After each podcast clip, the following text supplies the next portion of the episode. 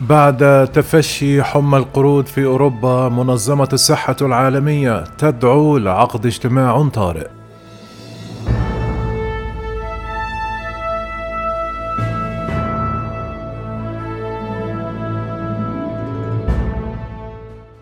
عقدت منظمة الصحة العالمية اجتماعا طارئا اليوم لمناقشة تفشي مرض جدري القردة في الآونة الأخيرة وهي عدوى فيروسية أكثر شيوعا في غرب ووسط أفريقيا بعد التأكيد على أكثر من 100 حالة في أوروبا فيما وصفته ألمانيا بأنه أكبر انتشار في أوروبا على الإطلاق.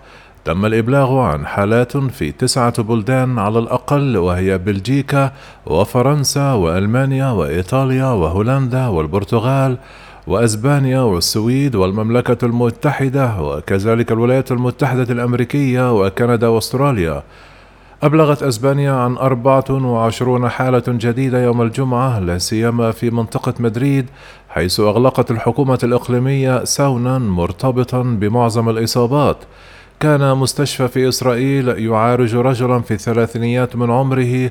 تظهر عليه أعراض تتفق مع المرض بعد وصوله مؤخرا من أوروبا الغربية. وتم تحديد المرض لأول مرة في القرود وعادة ما ينتشر المرض من خلال الاتصال الوثيق ونادرا ما ينتشر خارج أفريقيا. لذلك أثارت هذه السلسلة حالات من المخاوف. وبالرغم من أن الفيروس لا ينتشر بسهولة ككوفيد 19 إلا أن الخبراء أكدوا أن القادم قد يكون أسوأ. قالت الخدمة الطبية بالقوات المسلحة الألمانية التي رصدت أول إصابة في البلاد يوم الجمعة هذا هو أكبر انتشار لجدر القردة وأكثره انتشارا في أوروبا. كما وصف مسؤول كبير في الإدارة الأمريكية أن هناك مخاطر منخفضة على عامة الناس في هذا الوقت. ووصف فابيان ليندرتس من معهد روبرت كوخ تفشي المرض بأنه وباء. قال مع ذلك من المستبعد جدا أن يستمر هذا الوباء لفترة طويلة ويمكن عزل الحالات بشكل جيد عن طريق عدم تتبع المخالطين. وهناك أدوية ولقاحات فعالة قد يتم استخدامها إذا لزم الأمر. مع ذلك قال المدير الأوروبي لمنظمة الصحة العالمية إنه قلق من تسارع انتشار العدوى في المنطقة حيث يتجمع الناس في الحفلات والمهجر والمهرجانات خلال شهر الصيف. لا يوجد لقاح محدد لجدر القرود لكن البيانات تظهر أن اللقاحات المستخدمة للقضاء على الجدر فعالة وقد تصل نسبة فعاليتها إلى 85% وذلك وفقا لمنظمة الصحة العالمية. قالت السلطات البريطانية أنها عرضت لقاح الجدري على بعض العاملين في مجال الرعاية الصحية وغيرهم ممن ربما تعرضوا لمرض جدر القرود. منذ عام 1970 تم الإبلاغ عن حالات جدر القرود في 11 دولة أفريقية مثل نيجيريا حيث كانت تشهد تفشيا كبيرا مستمر.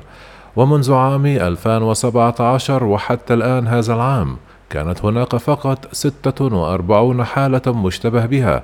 تم تأكيد 15 حالة منها وذلك وفقا لتقرير قامت به منظمة الصحة العالمية. وقد تم تأكيد الحالة الأوروبية الأولى في السابع من مايو لفرد عائد إلى إنجلترا من دولة نيجيريا.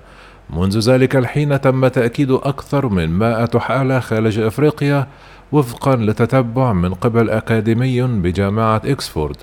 كثير من الحالات غير مرتبطة بالسفر إلى القارة نتيجة لذلك.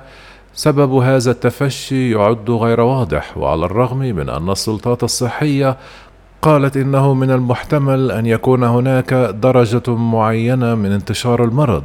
صرحت منظمة الصحة العالمية إن الحالات المبكرة كانت غير معتادة لثلاثة أسباب. الجميع باستثناء واحد ليس لديهم سجل سفر ذي صلة إلى المناطق التي يتوطن فيها فيروس جدر القرود.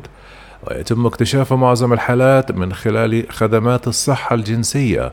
وبين الرجال الذين يمارسون الجنس مع الرجال والانتشار الجغرافي الواسع في جميع أنحاء أوروبا وخارجها يشير إلى أن انتقال العدوى ربما كان مستمرا لبعض الوقت.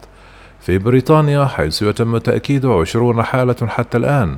قالت وكالة الأمن الصحي في المملكة المتحدة إن الحالات الأخيرة في البلاد كانت في الغالب بين الرجال الذين حددوا أنفسهم بأنهم مثليين أو ثنائي الجنس أو رجال يمارسون الجنس مع رجال.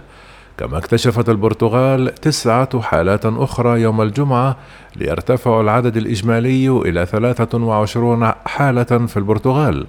تم الكشف عن العدد السابق البالغ 14 حالة في عيادات الصحة الجنسية وكانوا رجالا تتراوح أعمارهم بين عشرون وأربعون عاما. عرفوا أنفسهم بأنهم مثليين أو ثنائي الجنس أو رجال يمارسون الجنس مع رجال.